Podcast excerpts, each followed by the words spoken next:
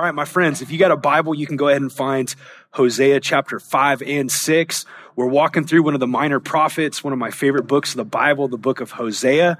And today we get to dig into two chapters that really carry the DNA of the entire Word of God. Uh, and here's what I mean by that. The, the last month or so, my wife Nancy, who uh, who's been my girl for decades, we've actually we're, we're coming up on our 20th anniversary, which is crazy. Got married young and uh, been been dating Nancy since I was in seventh grade. My girl Nancy is actually going back to school, and she's going back to school. And a couple of the classes that she's taking right now are uh, microbiology and anatomy and physiology, because like go big or go home, right? And throughout the course of this class, as she's been studying microbiology and anatomy, physiology, we've just been having really unsexy conversations on dates. She's having me quiz her about things that I don't even know if they're real. Um, I've got a list of note cards containing things like Golgi bodies and mitochondria and different systems of the body. And she started taking to, uh, to touching me like I'm an anatomy physiology dummy. And what I mean by that is like, I'll think that she's rubbing my neck, and then I'll realize that she's just feeling for vertebrae and naming them. So things have gotten really weird at the Kouri house. And and yet, in the midst of that, what's been really fascinating is just the, the slight cursory knowledge I have of what she's studying and getting to look over some of her notes is just the beauty of studying the parts and the whole at the same time because that's what she's doing. She's having to go deep on a cellular level and she's learning all these beautiful things that God designed to sustain life that are tiny and small, but have unbelievably specific jobs and responsibilities in the life of your body and how they connect to larger systems of how we function and work. And what's fascinating about that to me and what this has to do with Hosea is that when you think about the Bible, when you study scripture, and you zoom into one text and you dive into one text like we're going to do tonight with Hosea 5 and 6, as we study that one text, it's full of people and choices and crises. There's prophets and there's love and there's loss and there's grace and there's judgment. And then as you zoom out from that one text, what you see is that all those players, all those people, that cultural moment, that historic moment in which God's working and in which people are running from God or returning to God by His grace, that moment is a part of the broader story of God. What happens in scripture is if you lose the ability to zoom in, if you don't zoom in and go deeply, you'll forget the fact that God wants to speak to you, not just in this weird, abstract, theoretical way, but he wants to speak to you in the details of your life as well.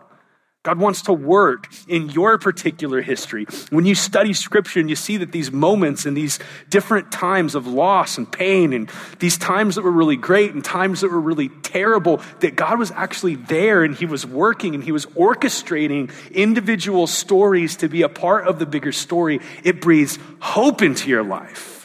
And we want to be able to connect that to the broader story because if you don't zoom out, you'll start to think that the Bible is just God's greatest hits collection full of one off stories that are disconnected. And at worst, you'll be tempted to take those stories as just mere human examples of moral lessons that you can achieve on your own. So we need the individual stories in Scripture. We need the parts, but we also need the whole. The parts without the whole lose their purpose. They lose their meaning. And the whole without the parts will start to miss out on the complexity of just what God's doing, that all of the story of Israel is the story of God's grace. And actually, the story of Israel, their entire history, is not just about Israel, it's about the coming of a king that would be the king of every nation, every tribe, the one that came to bring redemption. So today we're going to dive into these two chapters in Hosea 5 and 6. And here's what I hope you see. Here's what I'm praying for. I hope you see that in these two chapters, in this historical moment in Israel, where there's lots of prosperity, but there's a lot of wandering away from God, there's a lot of spiritual infidelity. What I hope you see is that what God does in Hosea 5 and 6 contains the gospel DNA that's the thread throughout the entire Bible. That these two chapters are about the good news of God's grace in Jesus. They're pointing us to that grace. They're reminding us of that grace in their historical context, like 800 BC. They're preparing people for the coming of a rescuer, of a savior, of a redeemer. And in our particular historical context, 2018, they're reminding us that the story of God is about his grace and his mercy that's actually a better story than the story of him just giving us what we deserve. So here we go. We're going to dive in. I want to show you two really tragic limitations, and then I want to show you something that's limitless. Number one, I want you to look at chapter 5, verse 6, and I want you to see the limitations of human nature. There's two that we're going to study in this text. The first limitation of our nature is that we can play religious games. We can play religious games, but we can't on our own offer God true worship. We can play religious games. We can build religious rituals. We can go through the motions of aspiring and ascribing to God value, glory, and worth. But what we can't do is create in our hearts true love for God and true devotion. Here's what happens in verse 6 With their flocks and their herds, they go to seek the Lord. What's that talking about? Well, it's talking about sacrifices. God set up sacrifices in the law of Moses that would be a reminder that sin has to be atoned for. And they would bring these animals and they would sacrifice to God in particular days of the calendar year, and they would slaughter those animals to remind them that death is the result of sin. And that God in His grace provided a way for their sins to be covered, for them to be washed of their iniquity. But that's not the whole story. They come with their flocks and their herds to seek the Lord, but they will not find Him. He is withdrawn from them. They've dealt faithlessly with the Lord, and they've borne alien children, and now the new moon shall devour them with their fields. Here's what it's saying the children of Israel in this cultural moment are trying to reconcile some irreconcilable realities. They're trying to pull together the worship of gods that aren't God, like Baal and the worship of Yahweh who rescued them from Egypt, they're trying to integrate and marry things that should never be connected. And what you have in the life of Israel is all kinds of external religious piety. They're still praying their prayers and they're still reciting the story of God's rescue from Egypt. They're still slaughtering their animals. They're still keeping their festivals and their feasts, but God is furious with them because though they have religious forms and structures, there's no real devotion, love, and life inside of those forms and structures. So they're slaughtering a lot of animals, but they're not really turning back to God. And they're praying prayers, but their hearts are a million miles away from God. And they're reciting scripture, but they're reciting scripture with lips that actually long to kiss the face of false gods that lead them away from devotion to Yahweh. So they're really good at religion, but they really don't know how to actually do what God wants from them, which is found in Hosea 6 6. Here's what God says For I desire steadfast love and not sacrifice. Uh, this is probably a really important verse to camp out on in the Midwest where we have so many different religious structures. We have so many people that have been taught that religion is what God is after, that if you go through the motions of faith or attend church, or if your mom was a Methodist or a Baptist or a Pentecostal or a fill in the blank, then just by the very nature of heredity, you're right with God. And what God says here is, I'm actually not looking for your sacrifices or your burnt offerings. What I'm looking for is a heart that loves me in devotion and a life that fears me and a head that knows me as I really am. So, the children of Israel, that the first limitation you see here is that on their own, they can walk through the motions of religion. They can pray and they can sing and they can shout. But what they can't do is fill up that religious framework with true devotion and delight that God Himself deserves. Secondly, their other human limitation is that they can offer fickle love, but they can't offer steadfast love. Look at verse 4. God says to him, What shall I do with you, O Ephraim? What shall I do with you, O Judah? This is northern tribes, southern tribe, Ephraim and Judah. What shall I do with you, Ephraim? What shall I do with you, O Judah? Your love is like a morning cloud, like the dew that goes away early. Um, I, I was raised in Southern California, was born in Anaheim, lived in San Diego, moved to Orange County. And throughout the year in Southern California, especially over the summer months, um, there's this thing known as June gloom. And sometimes uh, what would happen is mist and mist and uh, fog would roll in off the ocean and it would press inland and you would wake up in the morning and you'd walk outside and be like man this is going to be a terrible beach day right this is a foggy day it's a gloomy day but almost without fail throughout the year what happens in southern california is that by 12 o'clock by 1 o'clock by 2 o'clock the sun has melted the clouds the mist is pushed back, and what you have is a beautiful sunny day because people in Southern California are not hardy like we are in the Midwest. They're soft and they need it to be 80 degrees all the time. And what God's saying to the children of Israel here is, hey, your, your love is like that mist. Your love's like a cloud. It looks like it's got substance. It looks like it's going to last. But as soon as the sun rises, it just melts away. It just disappears. And I just hate, I hate how much I hate how much my life resembles this text. I, I, hate how much I can have moments of deep devotion to God and I can sing these songs and mean them and I can read my Bible and be moved by God's grace and I can really, in a moment, truly hate sin and really want God and I can recommit and be like, Lord, I'm all yours. Whatever you want to do with me is what I want. You're better than anything else in the world. And then somewhere around Monday at two o'clock, the weight of the world presses in and I'm looking for something shiny to distract me from God. What God says to Israel is, You guys are so fickle. Your love is so unfaithful. You, you, can offer me like a little bit of lip service, and it seems like there's a little passion and devotion in it. It's like you're almost convincing me for a minute that you mean what you're saying, but then time reveals that your heart's not actually in it, and you don't want me, you don't love me, you don't know me. You're good at being religious, and you're good at being fickle,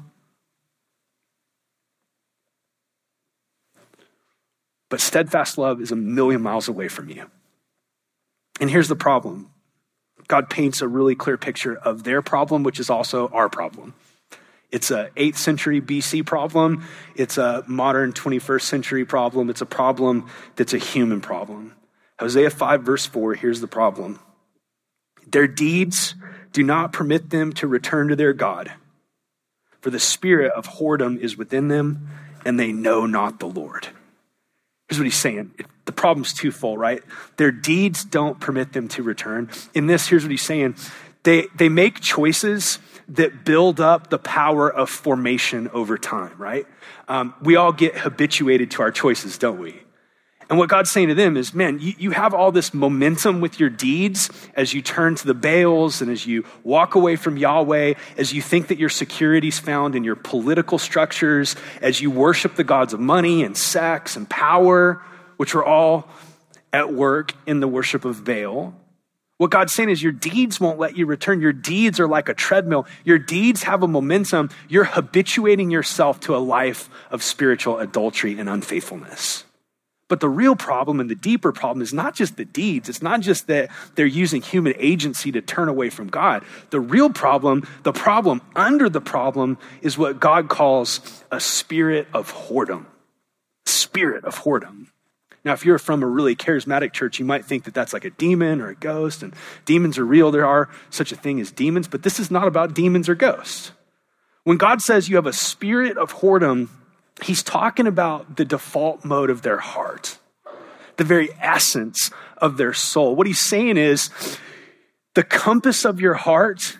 It might shift momentarily to point in a different direction, but left to its own, it always sends the needle back squarely in the direction of spiritual adultery, where you love all the stuff I've created to the exclusion of the God that created them.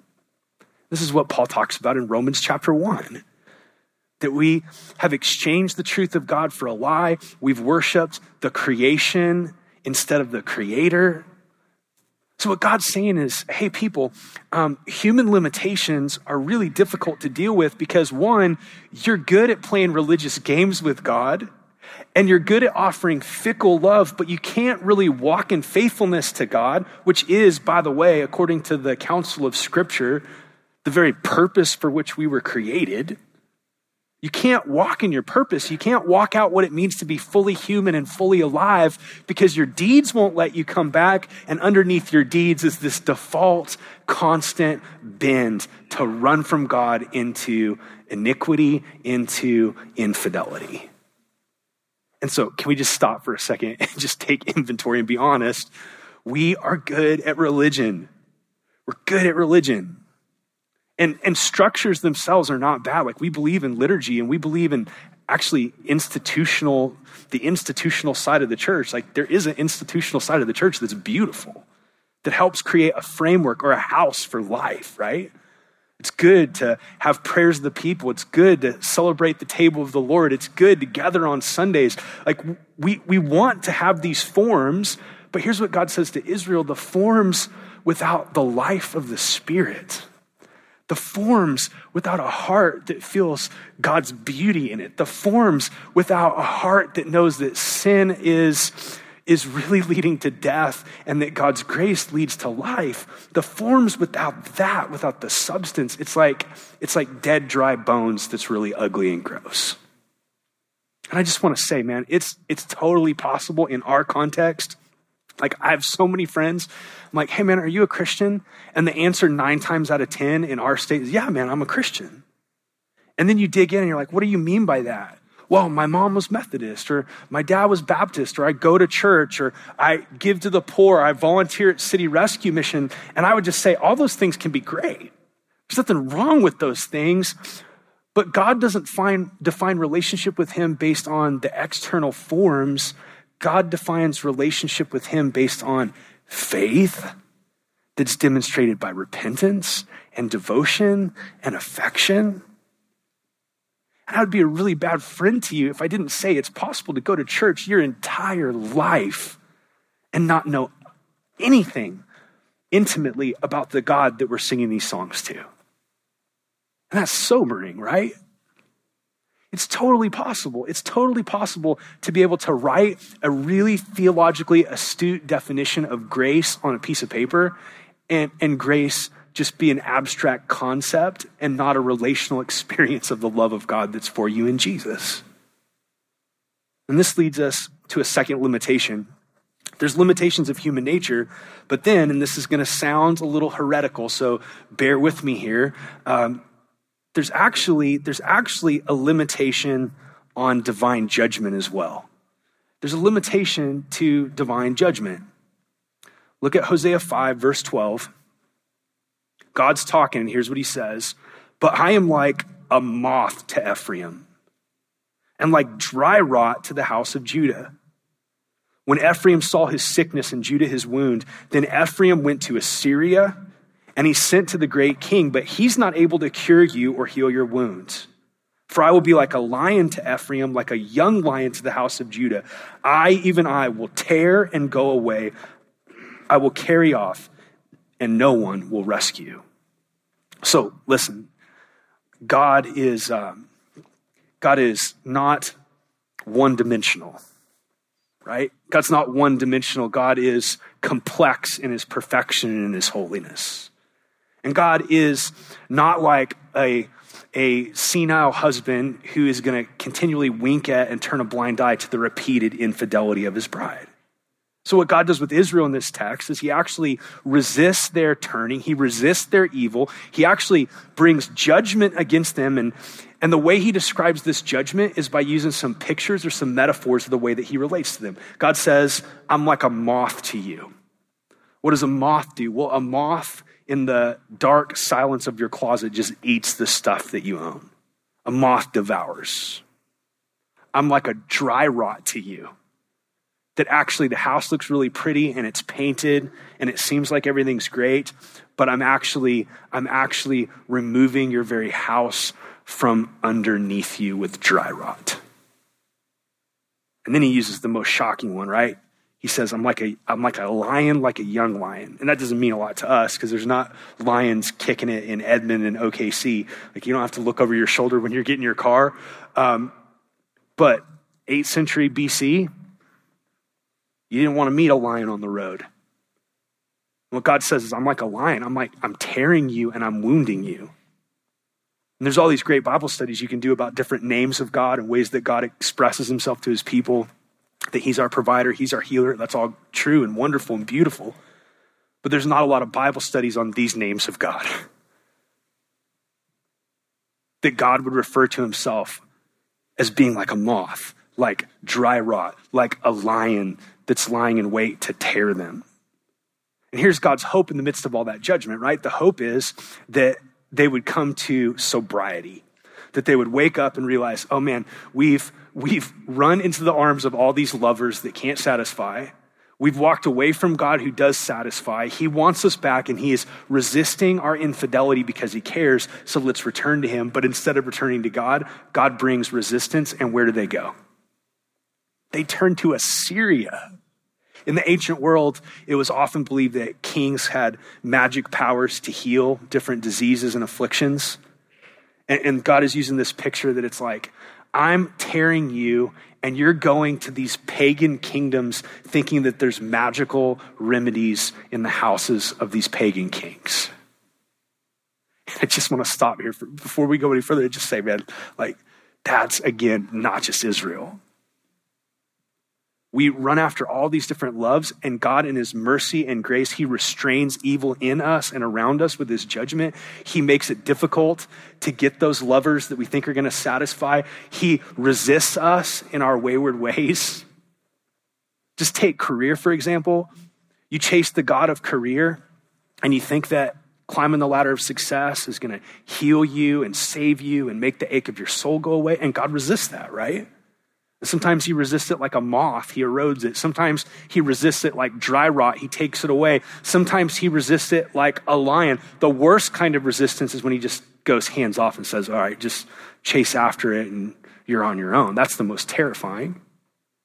And in the midst of that, what's crazy about us is that, like Israel, we get really miserable chasing after these gods that aren't gods. But instead of coming to our senses and returning to God, we're like, oh, I know what I'll do. I'll go to Assyria and be healed there.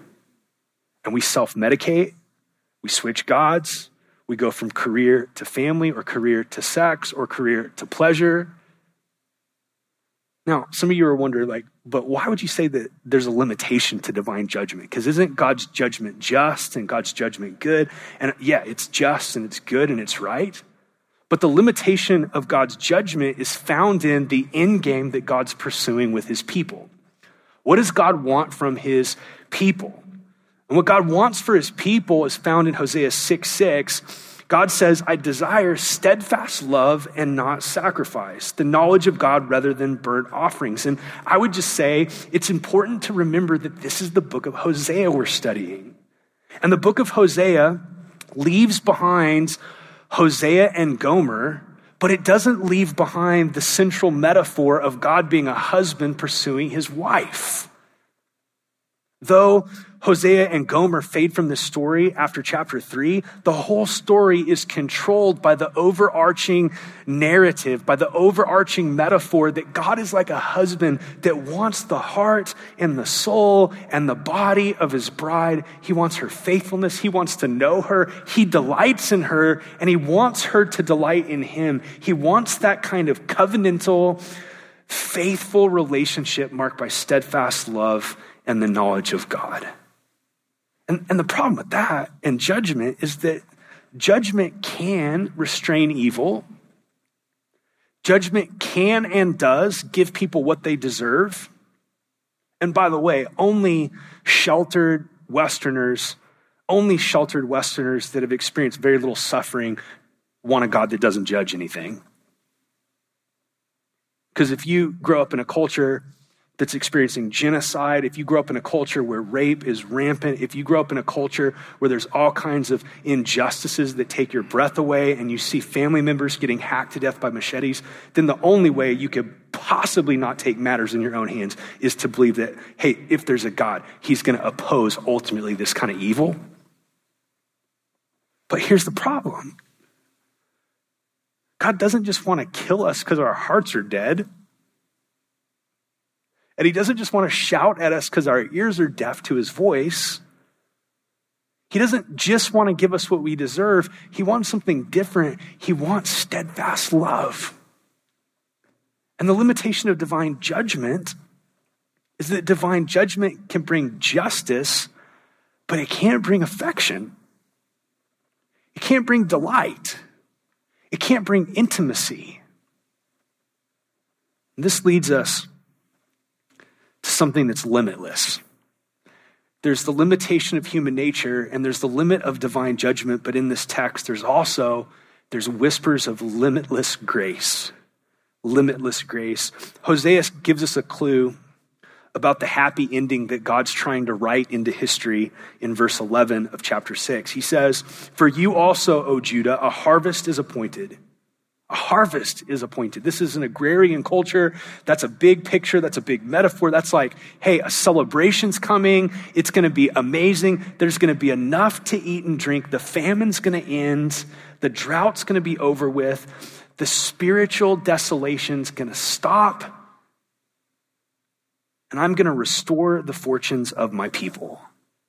And the question I hope you ask when you read a text like this is Is there any clue as to how this happy ending is possible? How does this happen? How is God going to work to restore fortunes to people who have deeds that are habituating them to run and a spirit of whoredom? How is God going to do this great miracle? When, and there's a partial answer that's found in chapter 6, verses 1 and 2. We're going to end with this because it's so beautiful. In, in chapter 6, 1 and 2, this prophet Hosea is going to identify with the children of Israel in their sin. Right? He's going to count himself as one of them. Though he's a prophet that's sort of proclaiming the need for repentance and turning to God, he is in this moment going to stand not a, against them or apart from them. He's going to stand with them. Are, are you tracking with that? He's going to identify with the children of Israel, and in that identification, he's going to call them to something, and he's going to point to something. Look at these two verses. Come, let us, let us return to the Lord, for he has torn us that he may heal us. He has struck us down, and he will bind us up. After two days, he will revive us. On the third day, he will raise us up that we may live before him. Now, here's what you got to see all of the prophets, all of the prophets, through the inspiration of the Spirit, in ways that they didn't even in the moment fully understand. All of the prophets, including Hosea, are pointing beyond themselves to a fulfillment, to a yes, to an answer that was coming in the Messiah, Jesus Christ the restoration, the rains that are going to come and, and remove the drought, the transformation from a heart of whoredom to a heart of steadfast love. All of that is leading to the coming of Jesus. And here's what you got to see Hosea, in this moment of identifying with the people of Israel and saying that the tearing is going to turn into healing and the, the, the bruising is going to turn into restoration and the bearing is going to turn into resurrection. Hosea, in identifying with them and saying these things, is pointing beyond himself to a greater prophet who's going to identify with God's people and their sin way more intimately than Hosea would. See, Jesus was talking to Bible teachers of his day and he rebukes them. He says, You guys search the scriptures because you think in them you have eternal life, but they, scripture, testify about me, Jesus. And you refuse to come to me that you might live. So think about this.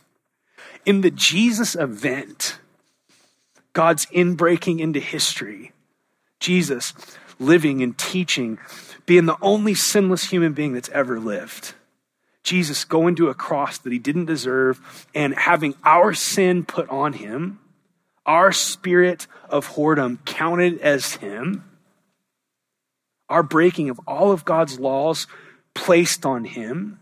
Jesus, in doing that, identifies with the sins of God's people way more intimately than, Isaiah, than, than Hosea. And he does it in a way that doesn't just lead us to trying to reform our own hearts, he does it in a way that releases power from the very presence of the living God to do something that goes beyond the limitations of human nature and divine judgment. In fact, because of the cross and resurrection, we could look at this text again, 6, 1 and 2, and we could think about it a little differently. Post Jesus, we could say, Come, let us return to the Lord. For he, the Father, has torn him, the Son, that he may heal us. By his stripes we are healed. He, the Father, has struck him, the Son, down that he may bind us up. He that knew no sin became sin, that we might become the righteousness of God in Christ Jesus. After two days, he will revive him. On the third day, he will raise him that we may live before him. Amen. you and me are so. I'm editing myself. I was about to use stronger language than I can use. We are so insane if we think that we can overcome the limits of our humanity, of our sin nature, through religious ritual and trying harder and moral effort. We're so crazy if we think that we can offer to God on our own steadfast love, something other than fickle, misty, burning off when it gets hot love. And we're so crazy. We're so crazy if we think that we can kind of matrix backbend dodge the justice of God just based on sort of playing the comparison game where we think, well, certainly God wouldn't judge me. I'm not as bad as Hitler. And what God does in Jesus is so different. It's so much bigger than that. Christ identifies with you so intimately, so closely. He identifies with you in such a real, intangible way that your sin becomes his sin. That his righteousness could become your righteousness. That the very face of God could shine towards you and not be a frown. 6 3 is a great way to close this. This is a call that points us to a response in light of the gospel. Let us know, let us press on to know the Lord. His going out is as sure as the dawn. He will come to us as the showers, as the spring rains that water the earth. As we wrap this up today, I would just say a couple of things. Repentance is really essential to following Jesus. It's really important. It's a really big part of being formed by God's love. And some people think that repentance is just turning from sin, from spiritual adultery, and that's it. And, and that's really um, that's really an anemic, unhelpful way to think of repentance. In Cormac McCarthy, McCarthy's amazing book, The Road, I love Cormac McCarthy. The dude was incredible, is an incredible writer. In his book, The Road, this dad and this son, they set out on a journey in this kind of dystopian, post apocalyptic world. And their hope for that journey is that they're actually going to the coast believing that there's a better life there. There's something better there than what they're currently experiencing. Now, they wouldn't have left what they were currently experiencing if they had no hope that, that there was something better at the coast. Are, are you tracking with me? Repentance is a lot like that. Repentance is not just, hey, you know what? I love money more than I love God. I'm going to stop loving money. I love sex more than I love God. I'm just going to stop loving sex. I love self medication more than I love God because I feel the pain and the messiness of my soul, and life's too big and scary, so I'm just going to drink too much or medicate myself with illicit drugs, and I'm just going to stop doing that. That's insufficient. That's like, that's actually a formula to becoming a Pharisee. Real repentance is so much better than that. Repentance in the Bible is not just a turning from, it's always also a turning towards. It's turning from these false lovers to a better lover. It's turning from these gods that are not even God and can't rescue to the God that loves you and that gave his son for you. It's turning from lesser delights to a greater delight. It's turning from sin to the face of God. And here's what you got to know the face of God is not grumpy, dark, and cloudy towards you if your faith is in Jesus. His, faith, his face is beaming with delight and with love towards you. If you're religious today, my prayer for you is that you would come to the sober realization that ritual doesn't equal steadfast love. That moral excellence in comparison to other people doesn't equal steadfast love. You need Jesus. Some of us need to turn from religion to Jesus. Some of us are irreligious. We got banged up in church. We got hurt. We reacted. We said, I'm not going to be a part. I'm not going to follow Jesus. Some of us actually had a sense of relationship with Christ, and life's happened, and sins happened, and we've walked away from Him. And now it's like my deeds won't let me return, and the spirit of whoredom just drives me to all these other lovers. What am I to do? Turn from and to Jesus. And for every person that's a Christian here and honest, what do you do with love that's so darn fickle? Like, what, what do I do with love that's so fickle? Because right now, I feel like weeping because I know beyond a shadow of a doubt that God loves me and He loves you. In this moment, I know it. What am I going to do tomorrow when I'm really stressed out about my week and worried about my kids, though? And this feeling's not here.